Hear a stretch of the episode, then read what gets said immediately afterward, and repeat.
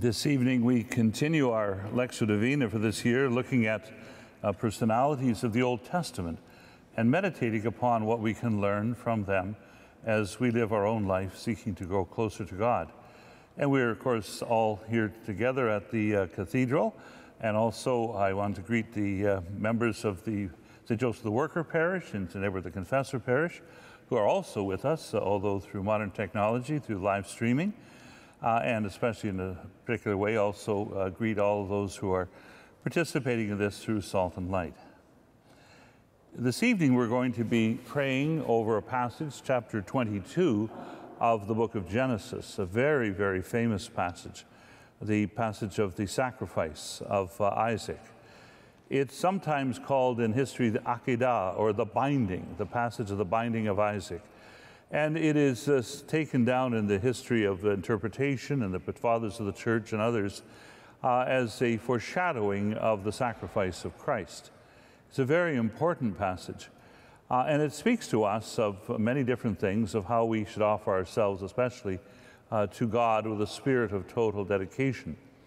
Uh, it's also a rather disturbing passage uh, because we see in it um, the idea that uh, God is calling on Abraham to kill his son Isaac, which certainly is a very shocking thought, especially uh, in view of uh, child sacrifice, which was found very commonly among the neighbors of the, the Jewish people in the Old Testament. Many different cultures, sad to say, have had this idea of child sacrifice, sometimes uh, particularly being offered to gods and goddesses of fertility uh, as a way of sort of offering the greatest gift in order to uh, have the fields be fertile and things of that nature. It's a very uh, dark and uh, unacceptable part of uh, religious sentiment throughout through the ages. It was something that was found uh, in the period in the time of the Old Testament in the neighboring neighboring groups around Israel. Uh, but the Jewish people have always been taught not to do that. And of course, in this uh, passage, um, this, uh, what it said at the very beginning, that God is simply using this as a way of testing the willingness of Abraham to give totally to God in complete obedience, the greatest gift which he had, which was his son Isaac, the son whom he had yearned for and finally had received. And now it seemed that God was going back on his promise and was calling upon him to sacrifice his son.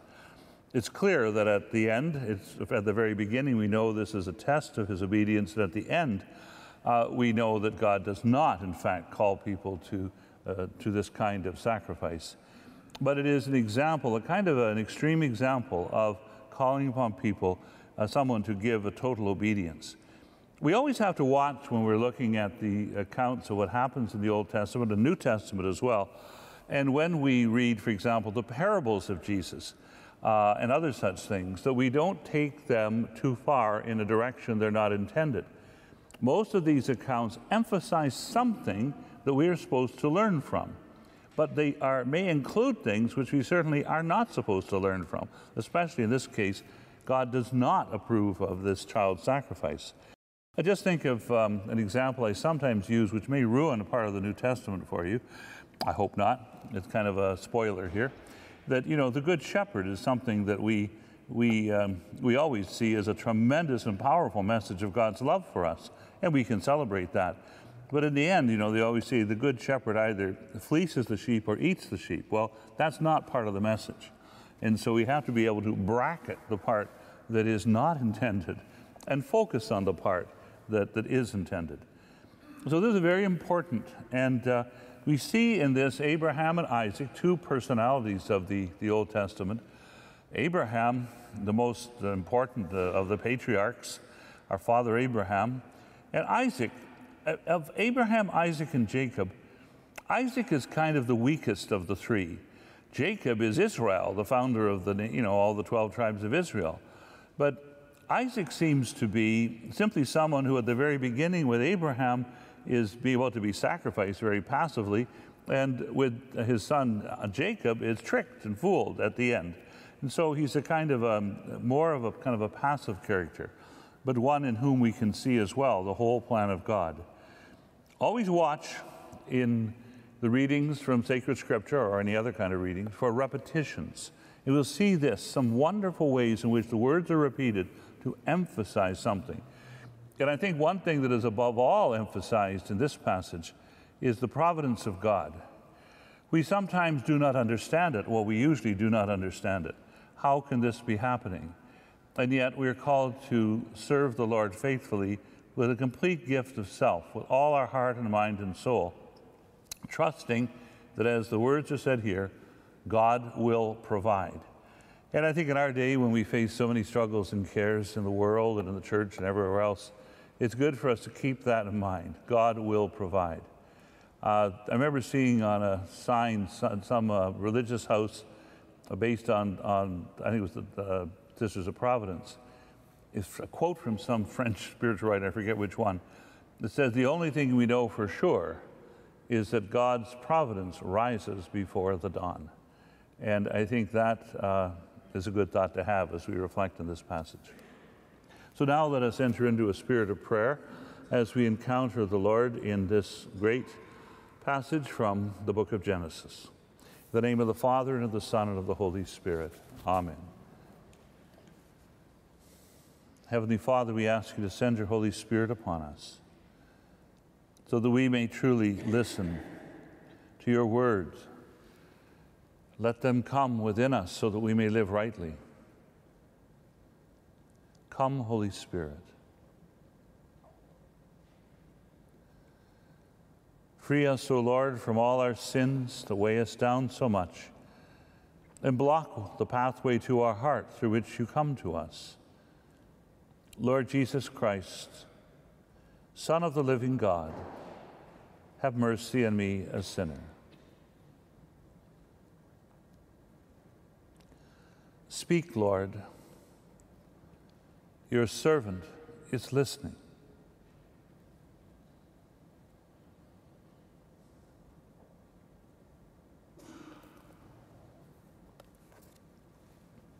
After these things, God tested Abraham and said to him, Abraham, and he said, Here am I.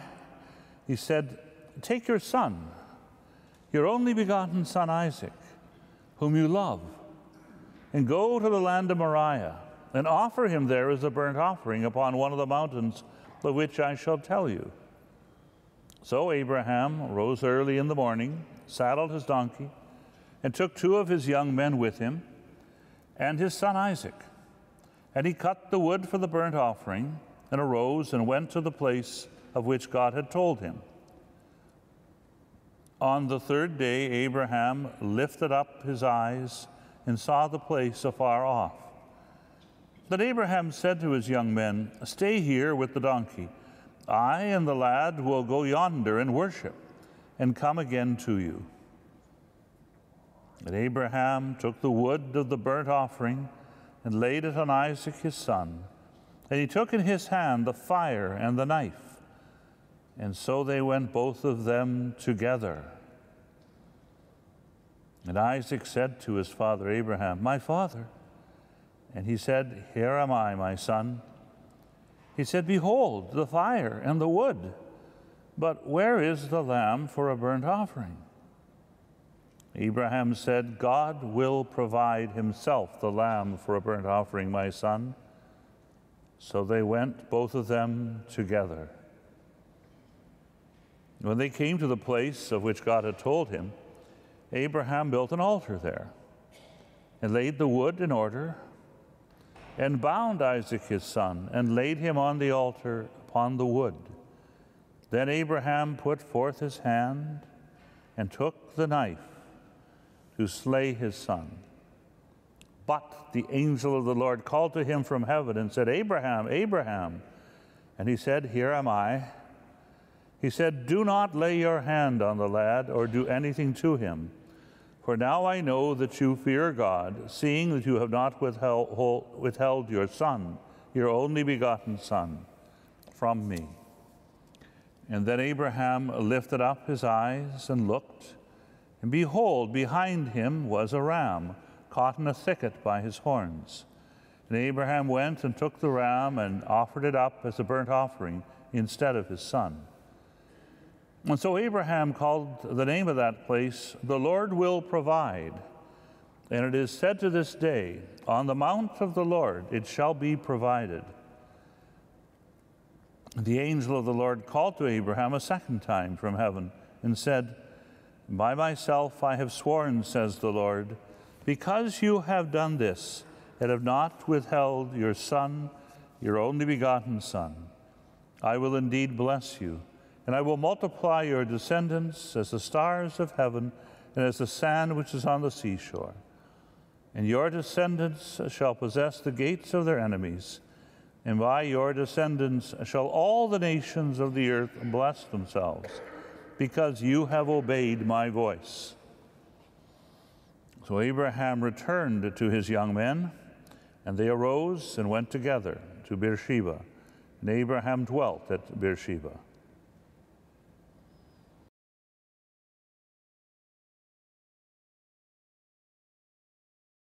After these things, God tested Abraham and said to him, Abraham, Abraham. And he said, Here am I. These things provide the context for this. It was that long struggle to have someone who would be the successor of Abraham. There we have that great way in which the Lord cared for his people, and Abraham and Sarah despaired of, of having a child. We have uh, Ishmael or Hagar, but it was to be the real descendant of Abraham, the official one, the one who would carry on the promise. And finally, Isaac came.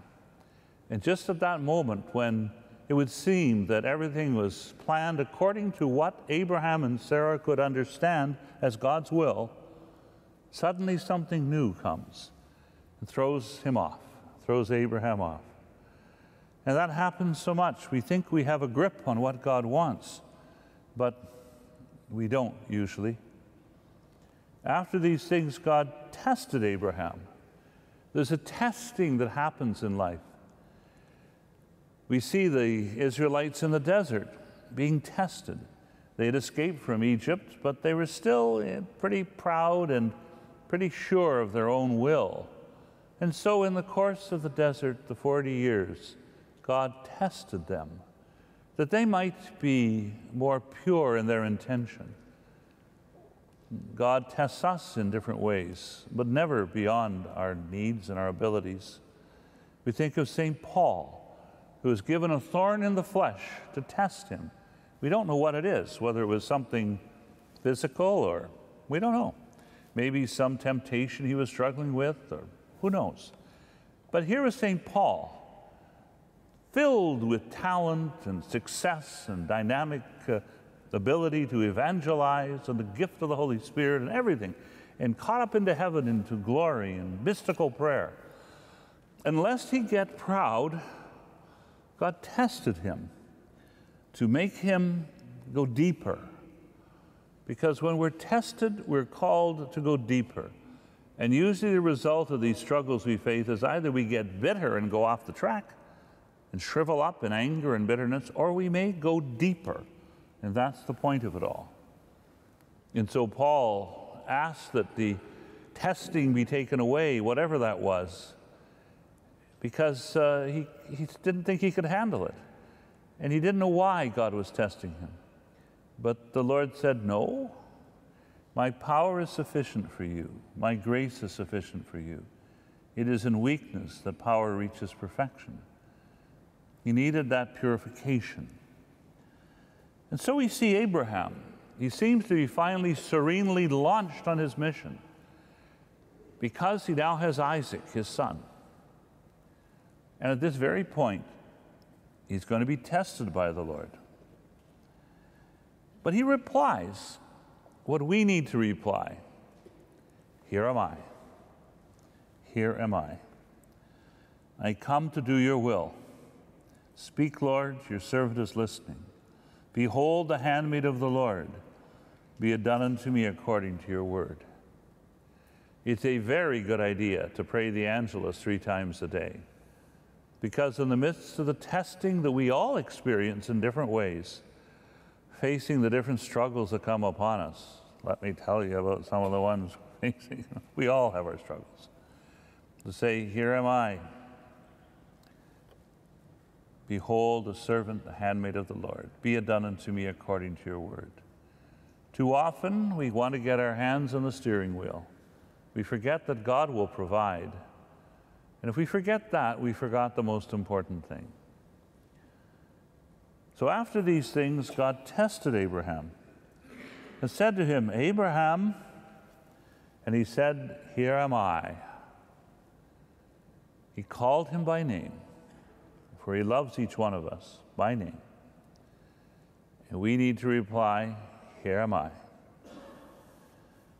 Let's just spend a moment in prayer and ask the Lord to help us in the midst of our testing, whatever it may be, and we're all very different in that, different forms of testing, that when the Lord calls us by name, we may say, Here am I.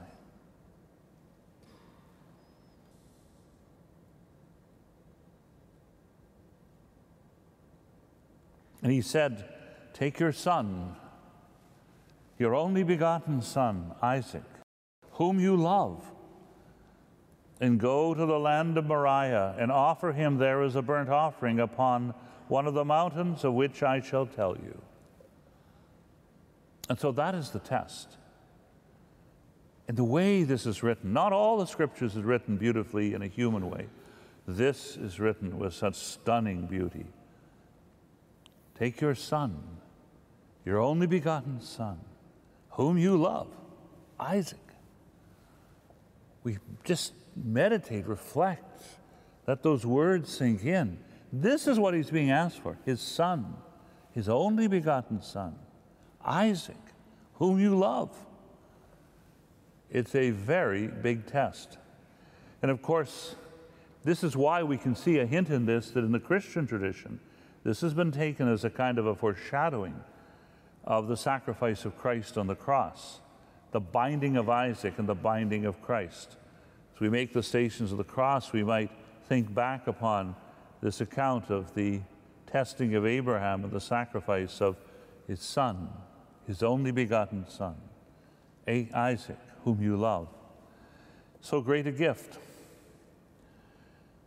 We may think of what we may be offered, may be asked to offer to the Lord. We don't give small things in sacrifice to the Lord God. Ultimately, we need to give our whole selves to the Lord. This is a, sign of that. Sacrifice in the Old Testament is a sign of giving everything to God the animal is killed, so we can no longer make use of the animal for our purposes, and often burnt. And as the smoke rises up, like incense is burned, precious incense. We just had a short time ago incensing the altar, which is a sign of Christ in the church. The Blessed Sacrament is Christ, but the altar is the sign of Christ. That's why we incense the altar. And as the smoke rises up, it is that gift rising up, our prayers rising up to God. And so we're called to live a life of sacrifice. And these symbolic sacrifices speak to the deeper sacrifice, which is giving our whole life. That's why at, uh, in an ordination ceremony, before the person is ordained, they lie flat on the ground, like that. That's actually a tradition in some cultures and some parts of the church of prayer. We pray standing, we can pray sitting, we can pray kneeling, but the most total sign is right before the Lord. Here am I, Lord. I come to do your will. It's a very dramatic sign of sacrifice, which we make in our own liturgy. Just as the incense offering up, rising up, is a sign of that but they are signs of something that's lived day by day, not in a liturgical ceremony. We need to live that way totally. As indeed in marriage, when the consent is given between the husband and the wife, they give themselves totally to one another. It's a sacrificial gift, one to the other. That is profound. It's a great and majestic reality And so this is all foreshadowed here in what is asked of Abraham. We don't give what is unimportant. We give what is vital. We give what is like this your son, your only begotten son, Isaac, whom you love. That's the level of gift which, in different ways, God asks of you and of me day by day.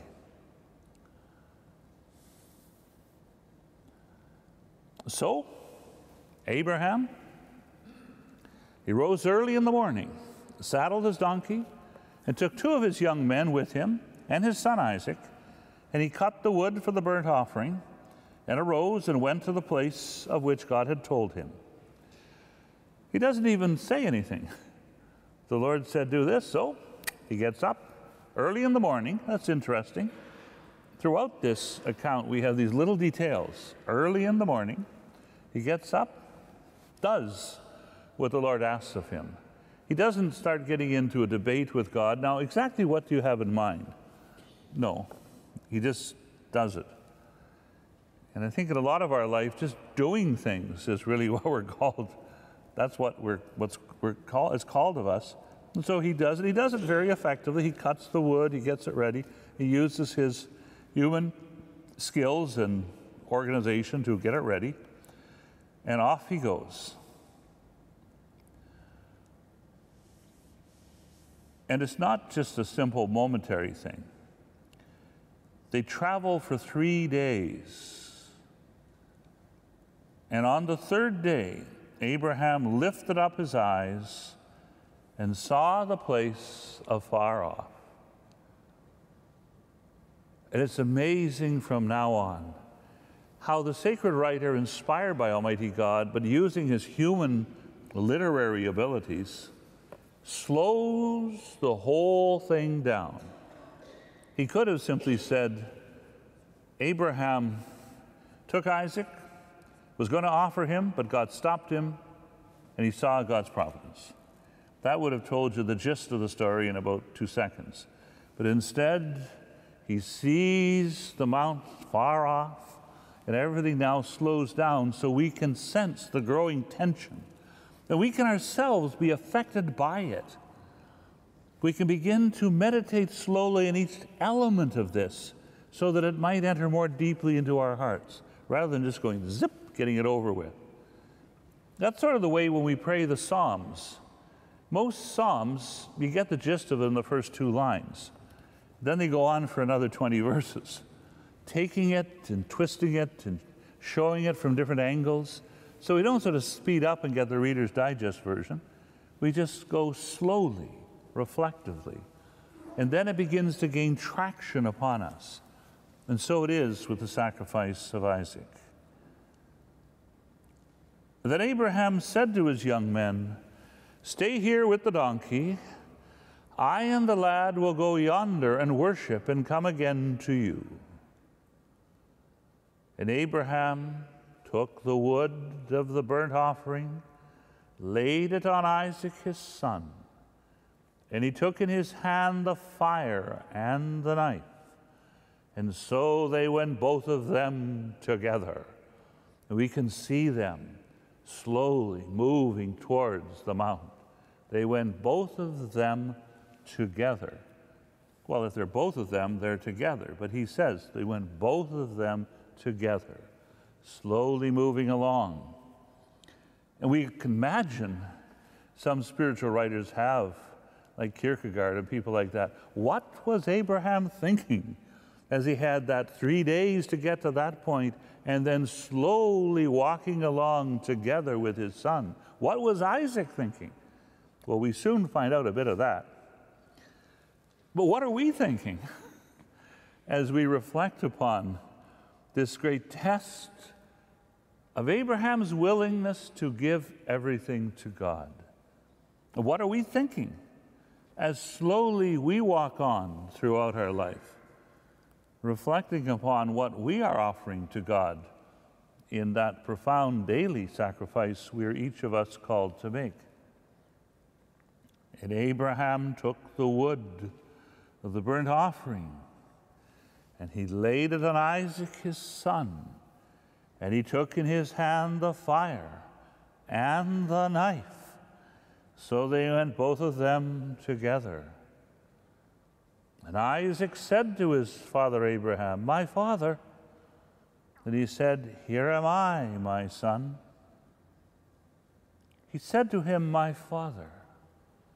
And he is his son, his only begotten son, Isaac, whom he loves.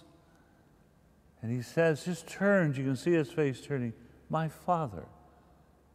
And as Abraham says to God, the Heavenly Father, Here am I, Lord. He says to his son, Here am I. That's not a bad way to be, to be someone who is disposed to Almighty God and disposed to say, Here am I, to his son, his only begotten son, Isaac, whom he loves. And Isaac said to his father Abraham, My father. And he said, Here am I, my son. And he said, Behold, the fire and the wood. But where is the lamb for a burnt offering? Isaac, uh, throughout the Bible, is not very alert. He can't figure out the identity of his two sons later on, which is a bit of, there's a humor that goes through the Bible too, by the way. I think that's, he can't tell. Uh, Jacob and Esau from one another, but he did figure this out. Here's the fire, here's the wood. The, where's, the, where's the lamb for the sacrifice? Oh my, how is he going to answer that one? Because we're all thinking it ourselves. We're, we know, this is irony here. We know it's a test.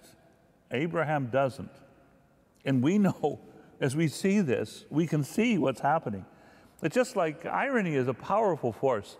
I sometimes am tempted when I go to, to see King Lear in the theater to, um, you know, as Lear begins to be tricked by his uh, Goneril and Regan, his uh, distrusting, his uh, false daughters, to shout out, Don't believe them, Lear. That, however, would ruin the play. So we have to live with the tension of seeing that. But here, he says, Here am I, my son, behold, here is the fire and the wood, but where is the lamb for a burnt offering? And Abraham said, The answer to the whole of life, which we need in different contexts to listen to. And he says it so many times. He says, I'm not going to tell you where the lamb, that's not the point. He said, God will provide himself the lamb for a burnt offering, my son. And so they went both of them together. This is they they were going both of them together. And the question comes from the son. The father responds, then they continued both of them together, step by step, getting closer to the place of sacrifice. Oh, what's going to happen? When they came to the place of which God had told him. And even here we see it's not just some place, it's the place of which God had told him. Abraham built an altar there and laid the wood in order and bound Isaac his son and laid him on the altar upon the wood. Then Abraham put forth his hand and took the knife to slay his son. But, at the last moment, but the angel of the Lord called to him from heaven. Oh, there we are. But always watch when we read the sacred scriptures or anything else, these little words that turn the whole thing. But the angel of the Lord moves in. God is not asking that, really. He's simply trying to deepen the obedience, the total dedication of his servant Abraham. But the angel of the Lord called to him from heaven and said, Abraham, Abraham. And he said, Here am I. Once more, he's called by name. As you and I are called by name all the time. And he gives the answer, the only one we need to give Here am I. That's our response. And God will provide. Abraham, Abraham, he said, Here am I. He said, Do not lay your hand on the lad or do anything to him, for now I know that you fear God, seeing you have not withheld your son, your only begotten son, from, from me. And Abraham lifted up his eyes and looked, and behold, behind him was a ram caught in a thicket by his horns. And Abraham went and took the ram and offered it up as a burnt offering instead of his son. He couldn't see the ram because it was behind him. We usually don't see what God is about to provide. Perhaps we should learn to look around a bit. This is almost like you hear it on an airplane, which I go on a lot. So here, remember, the nearest exit might be behind you. It's not where you think it is. So look around, wake up, see. And so he sees what God has provided in an unexpected place where he wasn't looking. And then that is the sacrifice, the symbolic offering, which is a sign of the greater sacrifice, which is the total offering of self, which Abraham is called to give, and which you are called to give, and I am called to give in the different places we are in life, whatever they may be. So Abraham called the name of that place, in case we don't get the point, he called the name of that place, the Lord will provide. As it is said to this day, on the mount of the Lord it shall be provided. I forget if that's five or six times or whatever number that we are getting the point. And I think we all need to think about that. I know I sometimes I get very worried about what's going on in the world, in the church, in a lot of things. Probably it's one gets a little less worried if one doesn't get on the social media too much and see all kinds of things about which we can do nothing that are, you know, buzzing around. But maybe what we need to do is to experience the power of silence. That great book by that very holy and saintly cardinal, Cardinal Sarah, The Power of Silence. Because he was coming out of an experience in his own earlier life as a bishop, very early. He was 30 in his early 30s, dealing with horrible issues like a dictator murdering people, and he was on a death list himself. Oh my, talk about testing. And yet, it wasn't in his busyness that he found salvation, it was in the power of silence, of saying, God will provide, and then being attentive to that. We're not going to fix a lot of things to this world. But we do need to be attentive. And perhaps then, if we are more disposed to say, Here am I, we will be able to find around where we're not looking the actual solution to the problem. Because we're so busy trying to find it ourselves that we're not disposing ourselves to listen to find out where it is.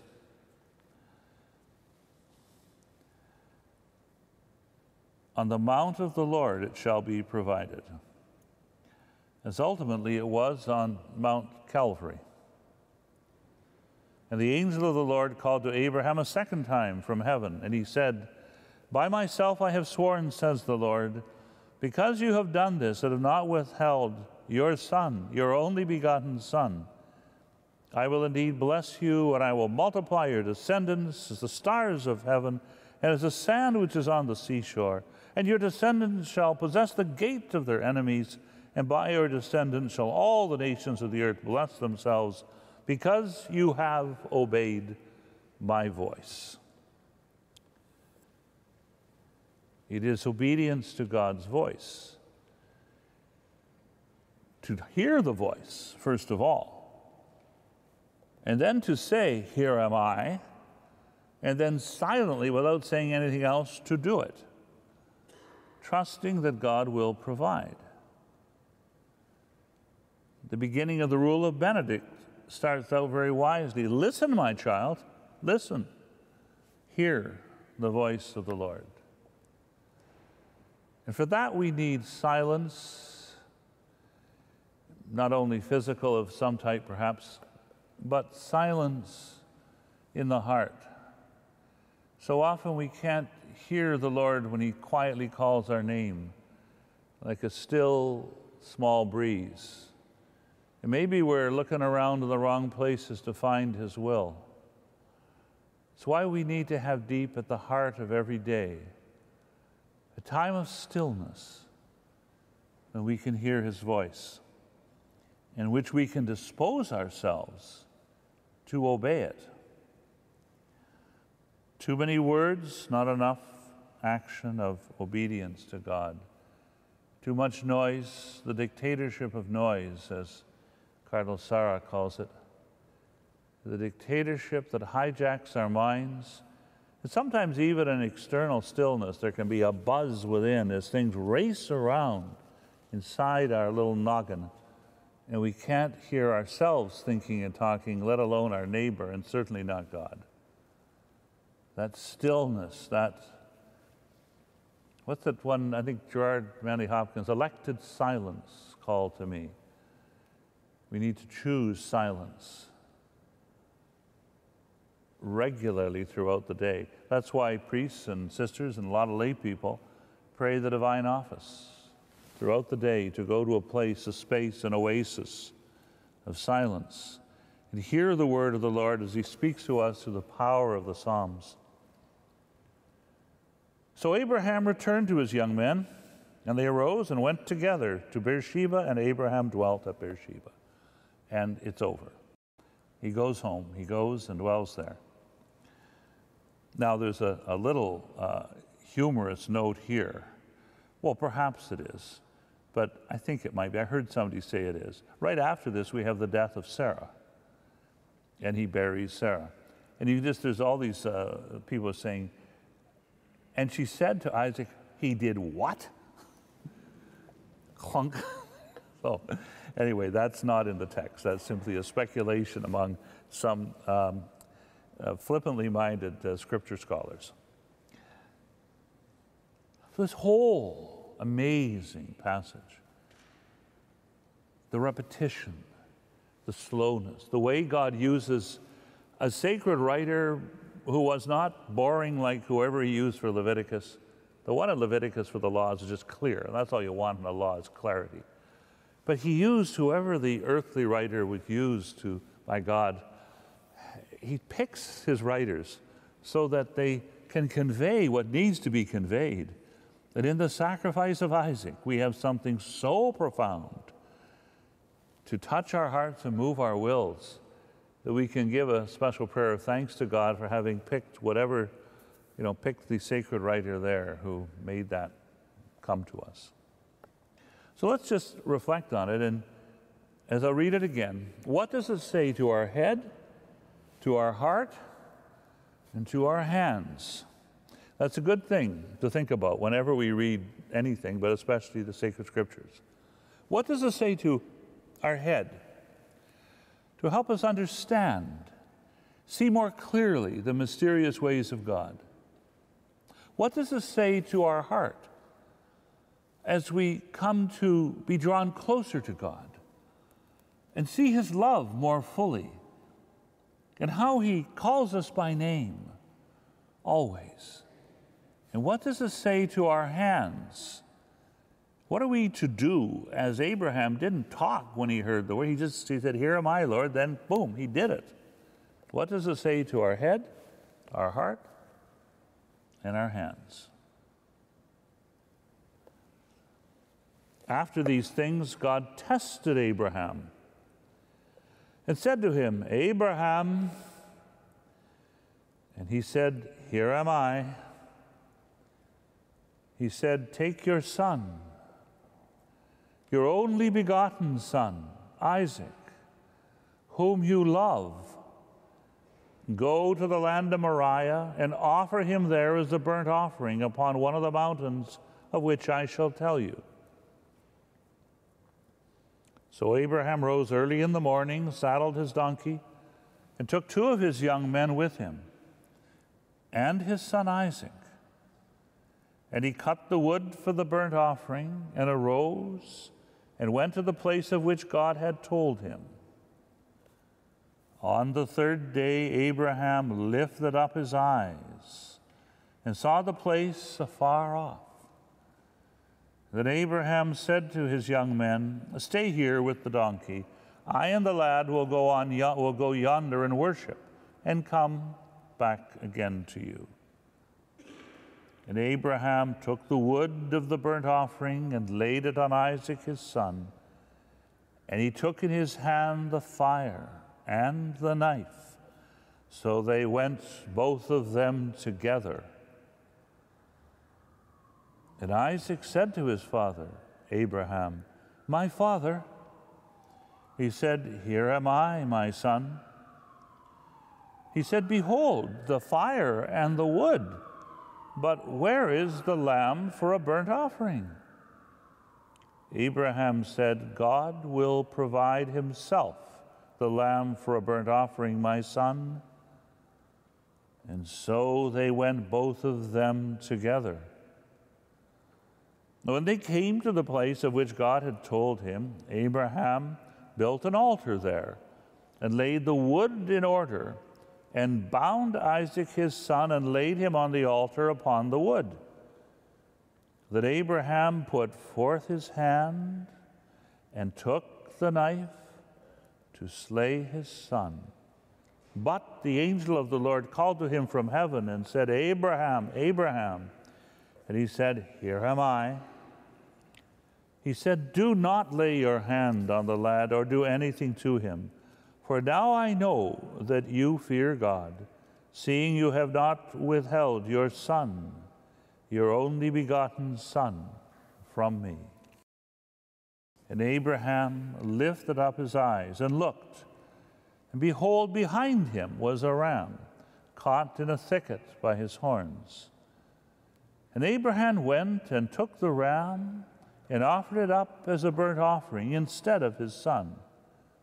So Abraham called the name of that place, The Lord Will Provide.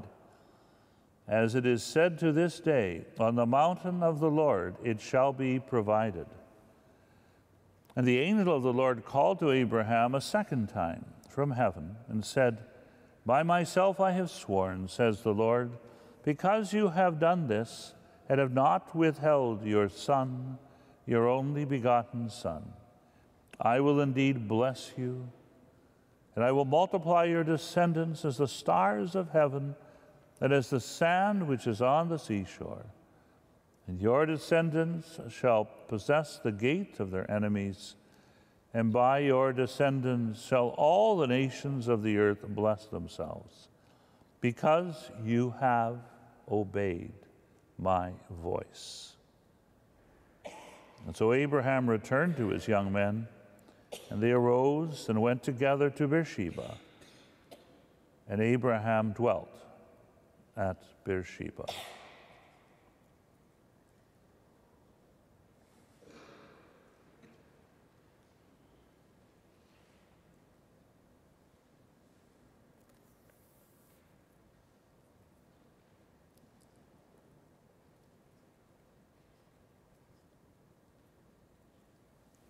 Our Father, who art in heaven, hallowed be thy name. Thy kingdom come, thy will be done, on earth as it is in heaven. Give us this day our daily bread, and forgive us our trespasses, as we forgive those who trespass against us. And lead us not into temptation, but deliver us from evil. Amen. Hail Mary, full of grace, the Lord is with thee. Blessed art thou among women and blessed is the fruit of thy womb, Jesus. Holy Mary, Mother of God, pray for us sinners, now and at the hour of our death. Amen. Glory be to the Father, and to the Son, and to the Holy Spirit, as it was in the beginning, is now, and ever shall be, world without end. Amen. In the name of the Father, and of the Son, and of the Holy Spirit. Amen.